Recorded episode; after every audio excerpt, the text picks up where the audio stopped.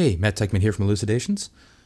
Before we get going today, I just thought I'd ask if you're a fan of the show to maybe go to our iTunes page and leave a rating and or review, and that way more people can discover it.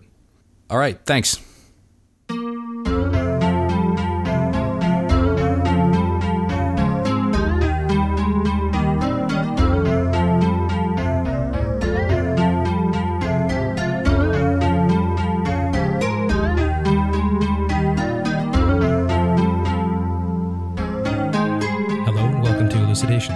A philosophy podcast ordinarily recorded at the University of Chicago, but which today is being brought to you from Newark, New Jersey.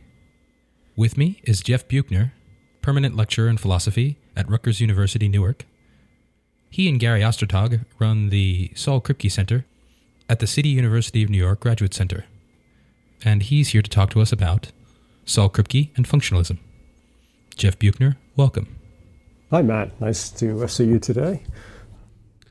Saul Kripke is, I think, widely acknowledged to be one of the great figures in philosophy of the past century, and he did all sorts of seminal work in logic, epistemology, metaphysics, philosophy of language.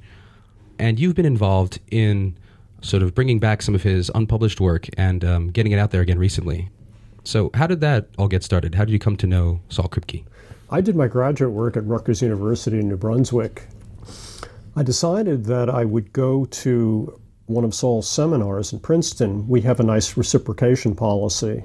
Rutgers students can take courses at Princeton, and Princeton students can take courses at Rutgers. And so I decided to take one of his courses. And before I had taken the course, I thought of his work as the most important work in philosophy. And I had, over the years, heard him give talks and was astonished by his brilliance. I went to Princeton for one of his seminars, and uh, it was such an extraordinary experience.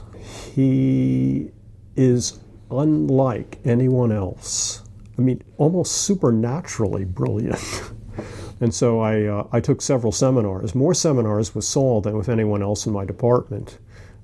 I also became friends with Saul in the nineties. I used to, after seminars, uh, drive him to the supermarket, pick up some groceries, and we continued talking about seminar matters and went to dinner with him many times. And uh, over a period of three or four years, I became his friend. In nineteen ninety-seven, he retired from Princeton.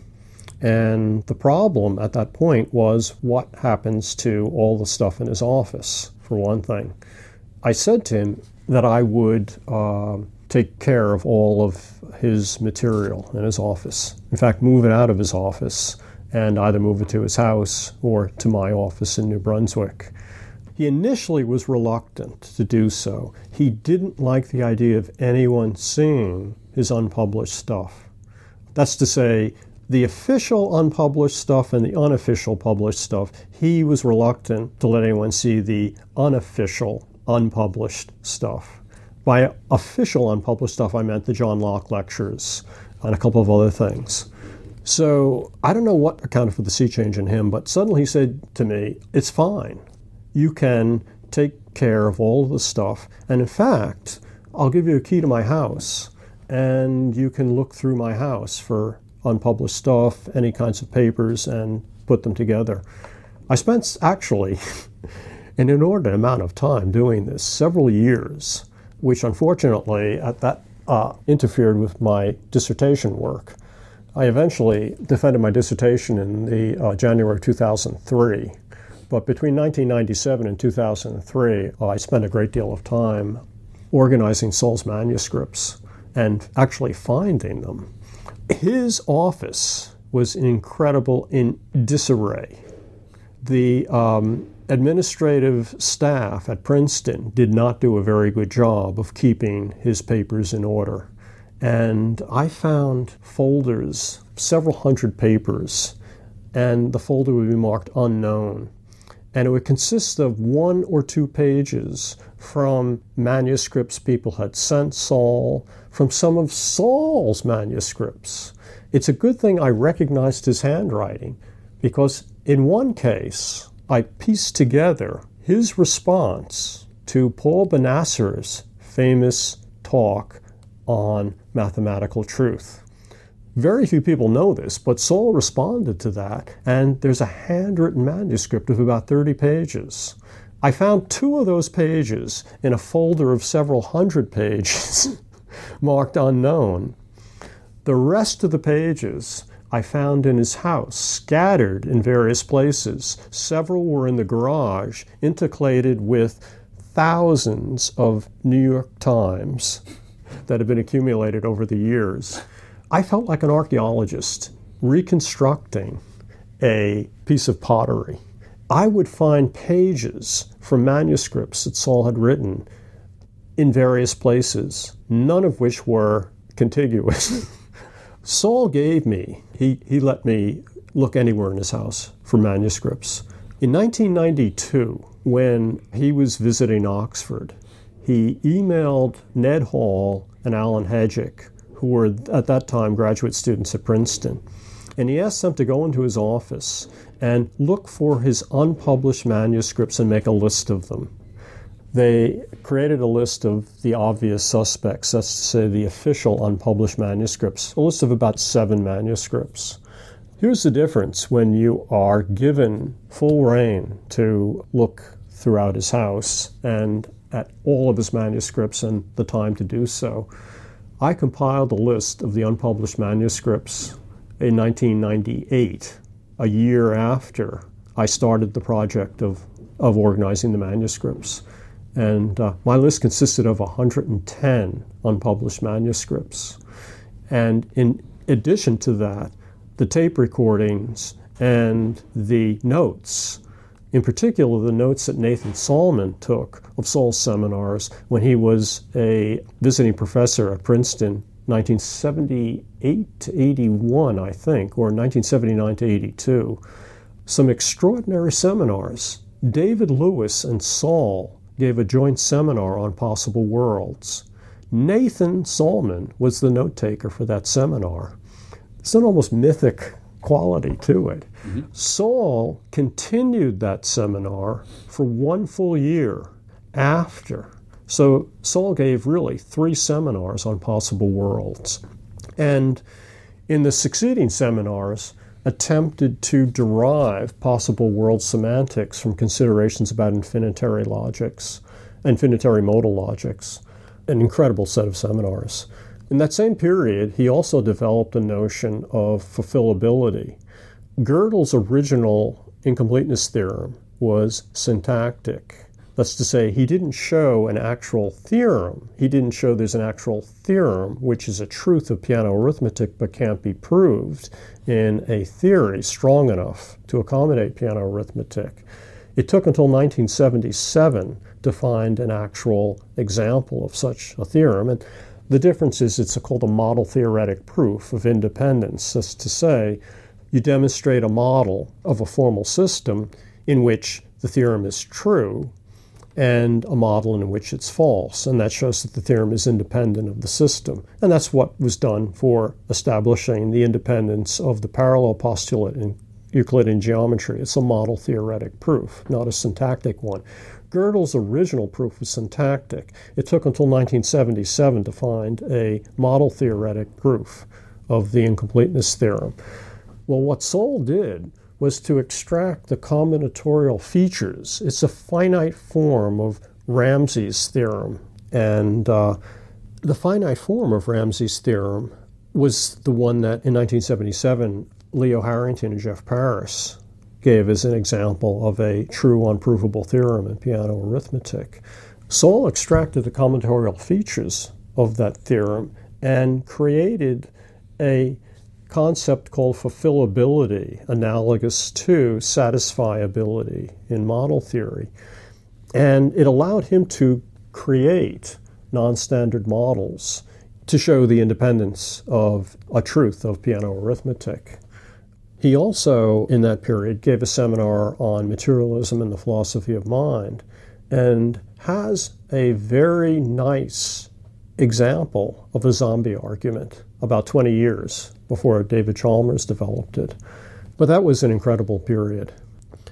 For many years, I and another student of Saul Kripke's, Alan Berger, tried to get a Saul Kripke Center started, and uh, it was very difficult to do so because funding was very hard to come by. Then in two thousand seven, Saul Kripke's father decided that it would be good to have a Saul Kripke Center and donated money to the Graduate Center to fund the Saul Kripke Center. So that was the start of the Saul Kripke Center. Between nineteen ninety-seven and two thousand seven, that ten-year period, where were all of the boxes containing Saul's unpublished manuscripts? Initially, they were in my office, and Ernie Lepore also helped me out and let me store some boxes in his office as well. But at one point, Peter Klein said to me, "You never know who might have a key to the offices in the building." He said, "You know, it would probably be a better thing to have those boxes in someplace other than your office." He wasn't complaining that there wasn't enough space in my office. He was worried that someone would simply break into the office, because it was well known on campus that Saul's unpublished manuscripts were in my office, and that there was quite a lot of material, about twelve thousand pages worth of material. So I took all of those boxes and stored them on the front porch of my house where I live for many years. I also made photocopies of all of the manus- unpublished manuscripts, which was a smart idea because some of them were unique. There was just one copy. In some cases, there were handwritten manuscripts and just one copy of them. So I made photocopies of everything, all twelve thousand pages over a period of years, which was a smart move. The boxes were stored on my front porch until the spring of two thousand eight, when we decided to move them into the Kripke Center. I thought they were secured against rain, dirt, and they were, because I had uh, plastic tarps over them. What I didn't know is that there were mice that lived underneath my front porch. And I remember opening up one box that I hadn't opened up since I put it on the porch. And I found that the perimeter of several manuscripts had been eaten by the mice.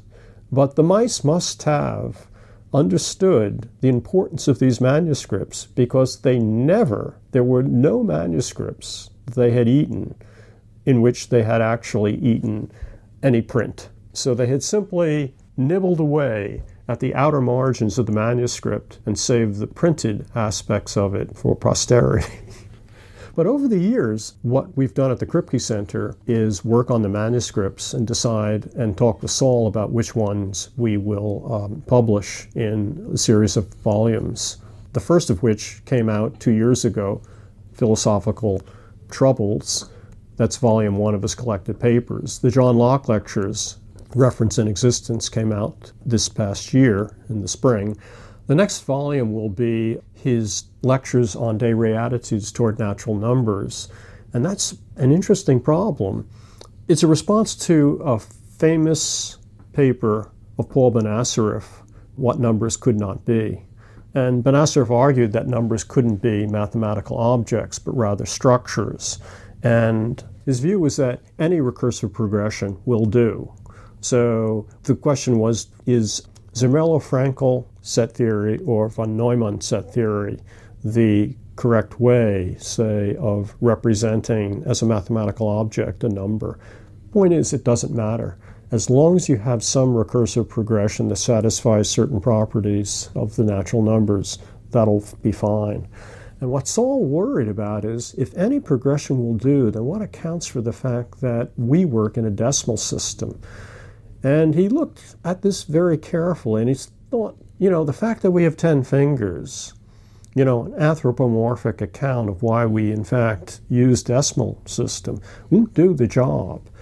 He developed some interesting ideas about how it is that we come to get direct contact with numbers, what philosophers say, de re contact with numbers. How is it we acquire this? These lectures concern this issue. And just to clarify, contact, we mean how do we come to know facts about numbers? That's right. right. That's yep. right. Yeah, yeah.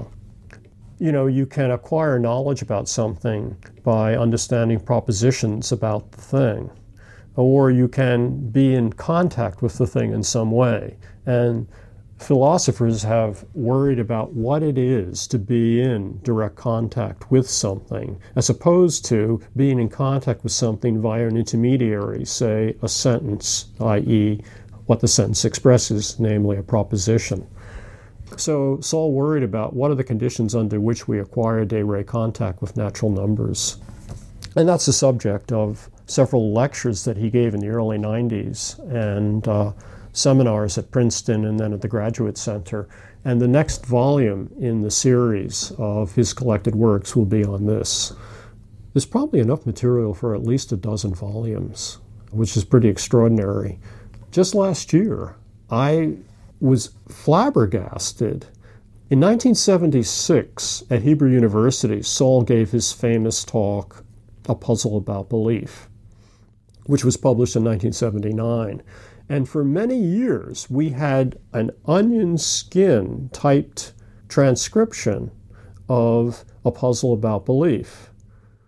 I never looked through that. The paper was subsequently published. One day, I was just out of curiosity, I started to look through the original transcription of A Puzzle About Belief, and I couldn't believe what I found. At that nineteen seventy-six conference, Peter Strawson gave a talk, Maybes and Might Have Beens, which Saul commented on. At least that's acknowledged in the published version of Strawson's talk, that Saul commented on the talk. Well, what I found mixed in with the transcription of A Puzzle About Belief was a transcription of Saul's remarks. It was a twenty-page paper, response to Peter Strawson's Maybes and Might Have Beens. That paper might never, Saul had forgotten about it. When I told him, he was amazed. He didn't remember that it had been, in fact, transcribed. And if I hadn't looked through a transcription of a paper that was subsequently published, we might never have found this. So we're constantly finding new things, you know, in the manuscripts. Yeah, so this is uh, these are some exciting times. We're um, getting ready to put forth work that has been in progress by one of the great minds of our time over the past forty years, and it's finally going to come to light. So one of the hitherto unpublished ideas of Saul Kripke's that you've been especially interested in is his argument against the thesis in the philosophy of mind referred to as functionalism. Maybe we could start off with a brief overview about of what what does a functionalist think? Yeah, well, in order to stand, understand functionalism, it's necessary to look at the historical context in which it arises, and in particular, the person who first proposed functionalism, Hilary Putnam. Initially, it was Putnam who argued against what was, in the nineteen fifties, the dominant view in philosophy of mind, namely mind-body identity theories. The view was that the mind is simply the brain. And Putnam argued, he gave what is called a multi-realization argument against mind-brain identity theories, and it consists of the following. In different species, in different species of animals, mental states, say a pain state, will be physically realized in different ways.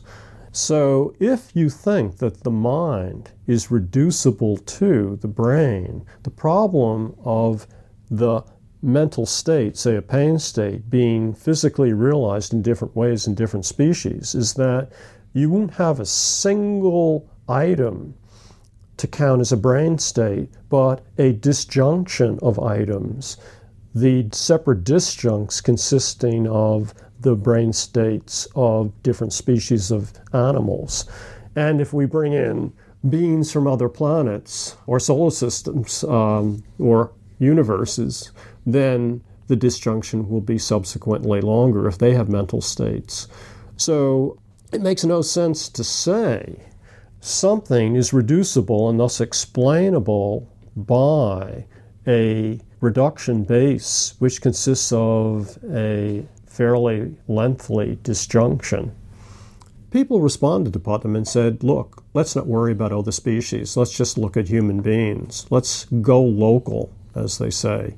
That was one response, but Putnam was dissatisfied and thought, is there a better way of explaining the nature of mental states? And he thought, why look at physical aspects which can vary in different ways? Let's instead look at what is it that a mental state does? That's to say, what kinds of cognitive functions, what functions do we perform, say when we think? And at that time, computers were becoming more important in technology and in science, and the idea that a mental state could be described at some level as a computational state was one that was very enticing to Putnam. For one thing, it looks very easy to say what it is that a computer does when it solves a problem. It would be nice to have a view of what a human mind does that makes it look as easy as what a computer does when it solves a problem. And so the view was that we should look at the human mind as a computational device, as a machine, at one level of description. This would do a number of things.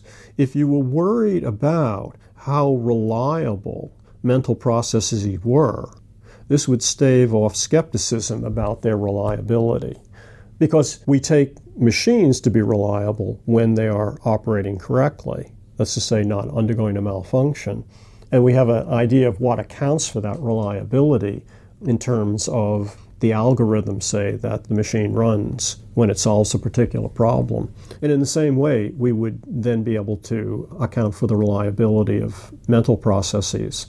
But the other thing is it would give what's called a scientific metaphysics. That's to say, what's the nature of, metaphysical questions are, what's the nature of this thing? What's the nature of a human mind? To give a scientific metaphysics is to describe the nature of the thing in terms of some ideas or concepts from science. And so that's attractive to some philosophers, not to all philosophers. But the person who probably argued most cogently for functionalism in terms of what it would do for cognitive science was Jerry Fodor. And his view is that functionalism is the only theory of the human mind which is going to give an account of how thought processes preserve truth, number one. Number two, it's the only theory which will give an account of how natural language can have co- what's called combinatorial structure that gives you such features as compositionality and systematicity. So systematicity is, more abstractly, if you understand A R B, then you understand B R A, where R is some relation. So if you understand Jack hit Jill, you'll understand Jill hit Jack. So that has a systematic relation. Compositionality is the way in which complex sentences are created out of components. And if you understand the components and the process by which you put the components together, that's to say how you compose the sentence, then you have an account of compositionality. And these were very important for Fodor in cognitive science, in linguistics in particular, but certainly also in any cognitive science that wants to account for how thinking works and what it is. So functionalism was very attractive. And intuitively, it does seem like it gets us around the how is my pain the same as the frog's pain problem. You know, if you think of the human mind as very similar to a computer, it's just very intuitive that you could have two different computers with very different chip architectures or something, but in some sense they're running the same programs.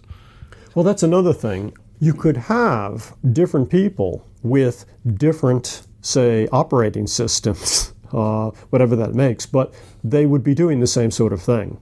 That's to say, computing the same function. You can look at the mind from several different levels of description. One would be, what function does it compute? The second level would be, what sort of software does it use to compute it? And this might vary from person to person, even though from person to person what function they do compute is the same. And then how this software is implemented in neural tissue. David Marr was a cognitive scientist who did brilliant work in computational theory of vision in the early eighties before he prematurely died of cancer. He was the one who thought of three levels of description. The most fundamental level, though, is what function do we compute, and then what kinds of computations are necessary to compute that function. That's the second level of description. But that's subsequent to the original version of functionalism proposed by Putnam in nineteen sixty. So the idea was that um, the mind is a machine. There were, at the time, different versions of functionalism. Machine functionalism is the idea that the mind is a computing machine. Uh, there was also something called causal theoretical functionalism, which is the view that the mind, mental states are simply nodes in a causal network, where folk psychology will typically describe the nodes in the network. This is a view of functionalism that David Lewis proposed.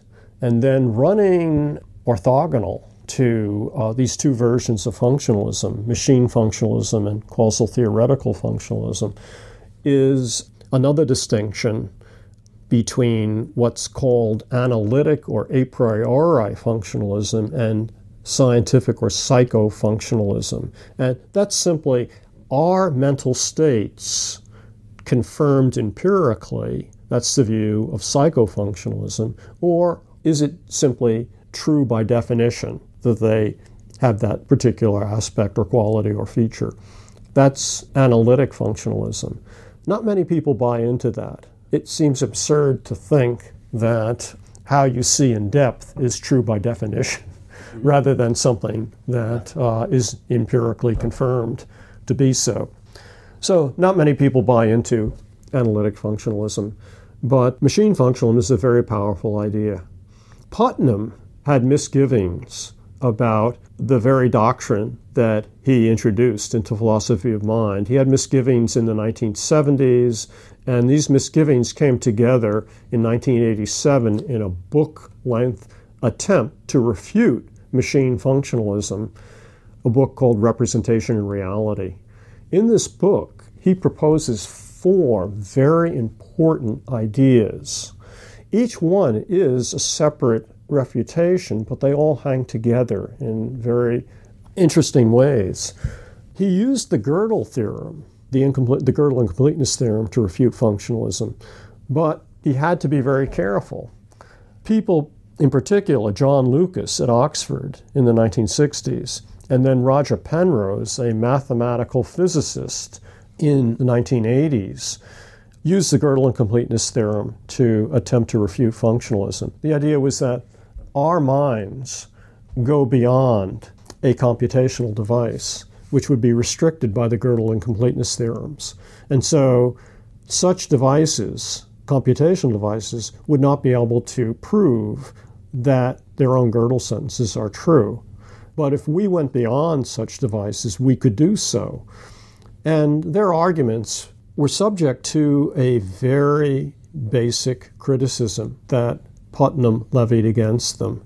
Namely, it may be the case that we are not computational beings. That's to say, we go beyond the computable in terms of our mental capacities, in which case we wouldn't be subject to the Gödel incompleteness theorems, but also we would not be describable as computing machines, or not wholly describable as computing machines. I mean, if we go beyond computing machines, then at best, some aspects of mental life might be computational describable, but not all aspects.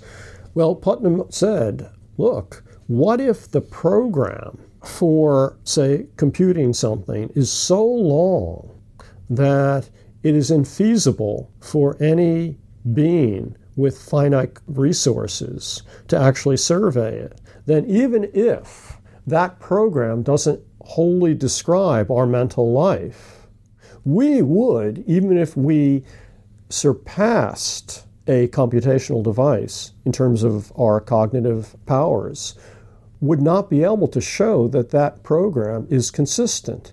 Just as the computational device, which is subject to the Gödel incompleteness theorems, would not be able to show that it's consistent. And so there would be no behavioral difference between us if we were beings that went beyond computational devices and beings that were purely computational in character. And that's a basic fallacy in the arguments of Lucas and Penrose. Putnam thought he found a way out of that and created a fairly complicated self-referential sentence called the computational liar. But he thought that that would show that we are not, or not wholly describable as computers. I've argued in a book that was published by M I T Press in two thousand eight that, in fact, that doesn't work. And in fact, it creates a paradox. Another argument that Putnam uses is one that goes back to John Searle and Ian Hinkfuss. It has to do with the fact that the definition of what it is for a physical system to physically realize a computational state is so loose that almost any physical object could physically realize a computational state. Now, the problem is, how do you put constraints on the definition of what it is for a physical object to physically realize a computational state? But until you've successfully done that, you run into what's called a triviality argument, namely, any physical object can physically realize any computational state, which means that cognitive science would be bankrupt. Why? Because if any physical object, and the human brain is a physical object, can realize any computational state, then there would be no way of disconfirming a cognitive hypothesis about what functions we compute if we compute every single function. So it would make cognitive science absurd. Namely, we compute everything. And we compute the function f, we compute the function not f. We compute functions that compete with other functions in terms of, say, which ones are the most satisfactory. We compute them all. And so cognitive science would be trivialized. And so that's the threat that's launched by a triviality argument. They had never been made precise by Searle or Hinkfuss. Putnam made a precise characterization of a triviality argument. I've argued against it and don't think it works. The third and fourth aspects of his refutation are fascinating. Just as Putnam ran a multi-realization argument against mind-brain identity theories, he thought he could do the same with mind computational identity theories. That's to say, if you reduce the mind to a computational device, he thought you could run a multi-realization argument, namely, there are many different ways in which you could compute the same function. So this is the idea that you brought up earlier, but you took it to be a virtue. Putnam took it to be a vice, a bad thing. That's to say, you would have a reduction basis for a mental state, which would consist of many, many, possibly infinitely many different computational states. So a single intentional state might be computationally multi-realized in infinite many different ways, and that's very bad. Now, historically, the response to mind-brain identity theories was to go local, just look at brains of human beings, and so you wouldn't have a big disjunction if you didn't include other animal species. Putnam now worried, could you find some way of computably equivalence classing the many different computational realizations of an arbitrary, intentional, or mental state?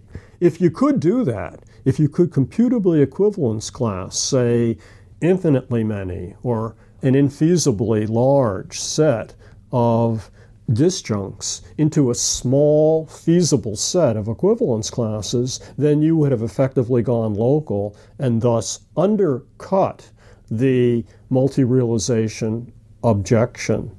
So what Putnam tried to do was to show that that was impossible, that you couldn't computably equivalence class. The argument is extraordinarily complex, and I don't think it works, and that's what I've argued.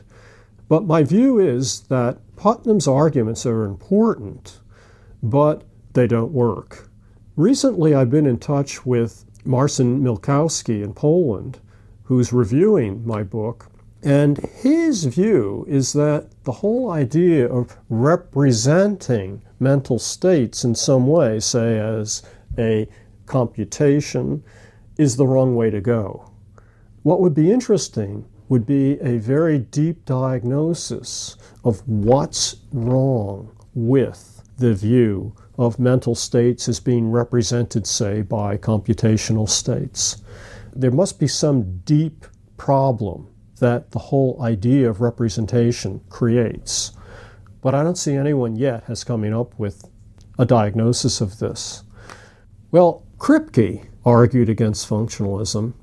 In footnote twenty-four in Wittgenstein on Rules in Private Language, he says that the argument he gives against dispositionalist accounts or solutions to the meaning normativity paradox, to the Kripkenstein paradox, the arguments that they don't work, that dispositionalist solutions don't work, can be extended to show that functionalist accounts of the mind don't work. The idea is actually fairly simple, and it's actually there in Wittgenstein in Philosophical Investigations, but more than likely, it's there only if you already know Kripke's development of it. And then you can see how to interpret Wittgenstein's words in such a way to see that, in fact, Kripke has it. But if you didn't have Kripke, I doubt you would be able to see in Wittgenstein's words that the argument is there. At any rate, the argument attacks functionalism not at its weakest point. In the literature, people have attacked functionalism at its, what they take to be its weakest point. Kripke attacks it at what he takes to be the strongest point, namely the fundamental idea of functionalism, that a physical object is a physical realization of an abstract computational state. You might say a physical realization of a mathematical, um, an abstract mathematical automaton. Here's the problem. Physical objects break down, and so no physical object can perfectly physically realize a computational state, because at some point it will break down. This is a problem.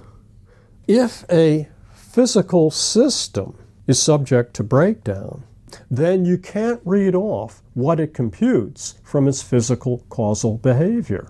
So we can't read off what functions we compute by looking at the physical causal behavior of our brain.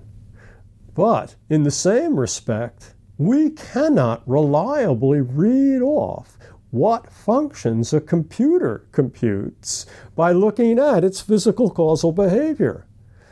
Here's the amazing thing about Kripke's argument. It shows that not only are humans not capable of following rules with respect to their physical causal behavior, the same is true of machines, computing machines, no matter how good they are, because they're also subject to breakdowns.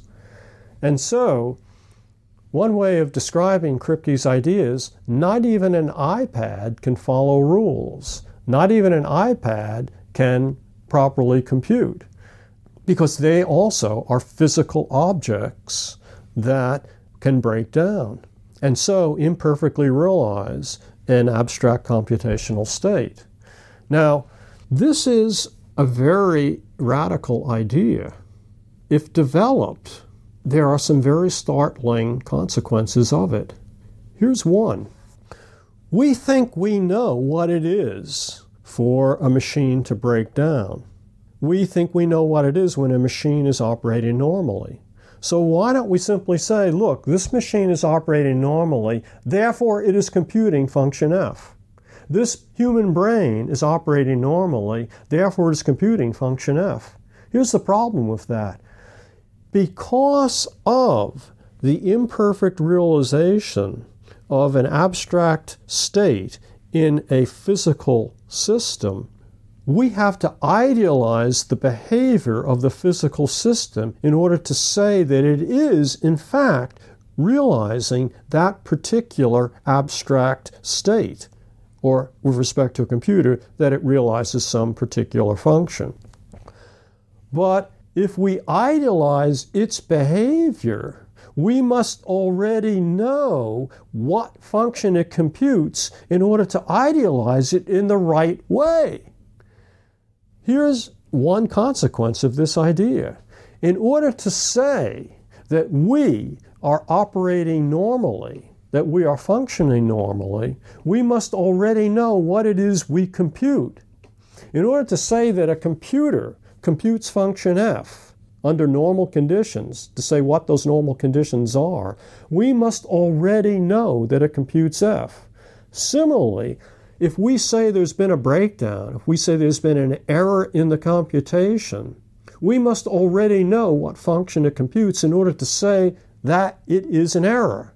This is very radical. Now, here's an extension that Kripke didn't make, but that comes out of what he says. Namely, it's incoherent to think we could live in a world in which there are no malfunctions. There's no such thing as no malfunctions, because for any set of physical conditions we describe, that set of conditions could be, for one function, normal conditions, for another function, abnormal conditions. And so it makes no sense to say no malfunctions could occur. If I point to normal conditions, I must already know that the world is computing f rather than some other function. So it's incoherent to say we could live in a world where there are no malfunctions, where there are no breakdowns. The whole idea of a breakdown and of error is now up for grabs.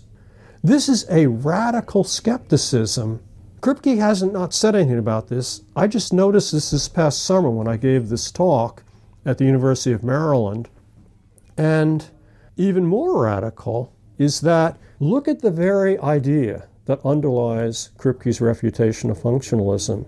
It's the mismatch between an abstract computational state and a physical device. No physical device can perfectly realize an abstract computational state. We can generalize this. Abstract state of any kind, including, say, numbers. A ruler, a measuring rod, is a physical device that physically realizes abstract states, namely numbers. And so a radical generalization of Kripke's idea is that even measuring apparatus are subject to this refutation. One last thing. There is a connection between Kripke's argument against functionalism and his arguments for why dispositionalist solutions to the Kripke-Wittgenstein paradox fail.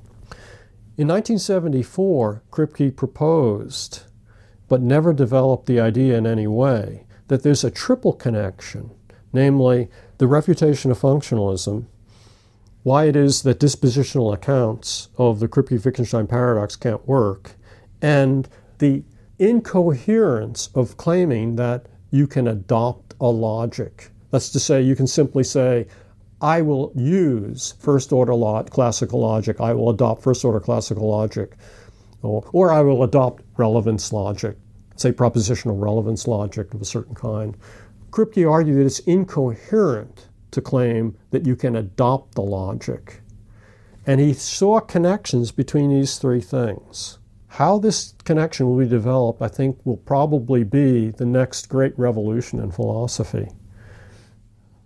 Jeff Buechner, thanks very much for an interview that uh, at no point was subject to any physical breakdown or malfunction. Thanks, Matt.